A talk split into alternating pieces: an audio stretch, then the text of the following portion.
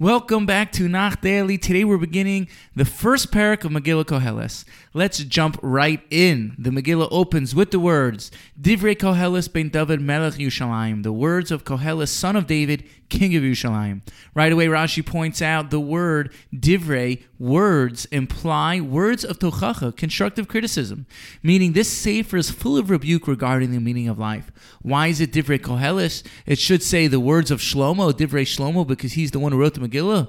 The Meforshim point out because these words were said at Hakel when the nation would gather together. Additionally, Rashi adds because Shlomo gathered together a lot of Chachma and put it in this book.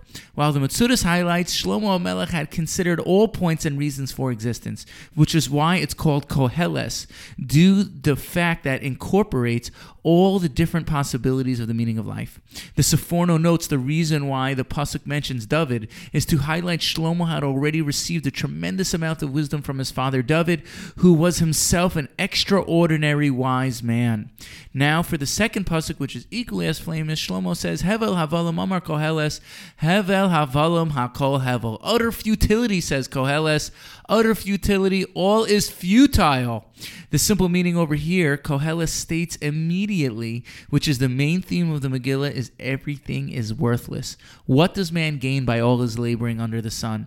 Rashi points out it says Hevel futile seven times in this chapter, which corresponds to the seven days of creation. So Koheles was encapsulating the entire scope of the human experience, saying, bottom line, what do you really gain from everything you're busy with? Nothing.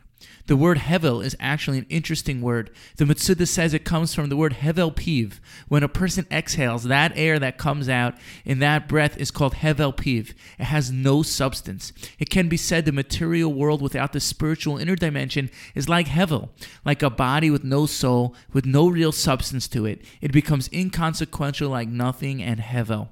Moving on, Koheles continues describing the lack of meaning in the world that's represented by the cycle of life. Generations come and go, the sun rises and sets, round and round the wind blows, all the streams flow into the river, but the river is never full.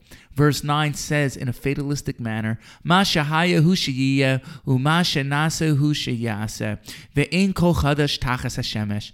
That which has happened is what will happen, that which has been done is what will be done. There is nothing new under the sun. Again, the simple meaning over here can sound depressing. What's the point of trying? There's no use. Whatever was will be again. On the other hand, Ramad Vali explains, Ma lemala hu lemata. Whatever happened above in the heavenly worlds will happen below.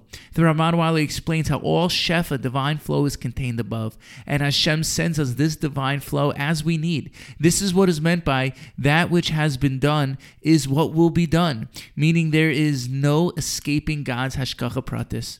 He goes on to explain how the Avos were always rich in heaven, but it was only revealed in this world until Hashem decided to send them down their bracha.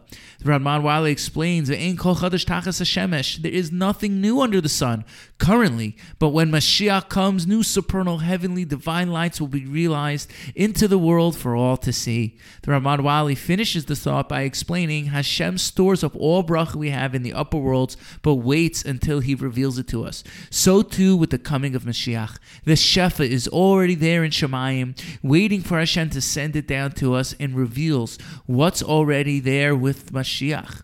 This is what's meant by the Ein Kol Chadash Tachas Hashemesh. There is nothing new under the sun because the Hashpa and Shefa of Mashiach already exists in Shemayim. It's above the sun. It's just not revealed below yet, which means there's nothing new under the sun because it's up in Shemayim. From verse 12 until 18, which is the end of the perek, Koheles describes how he was king of Yerushalayim, how he set his mind on learning Chachma and wisdom. He was a student of life and observed the decaying and futile nature of this world. In fact, he says he grew greater and wiser than all people in Yerushalayim. But this caused him a tremendous amount of emotional pain and caused him to despair, because with much wisdom comes much anger, and he who increases knowledge increases anguish. Stay tuned to the next episode of Nach Daily as we continue to learn this deeply sobering Megillah while confronting the very thing we don't want to look at the truth of this world that it's all meaningless and one day we will all die.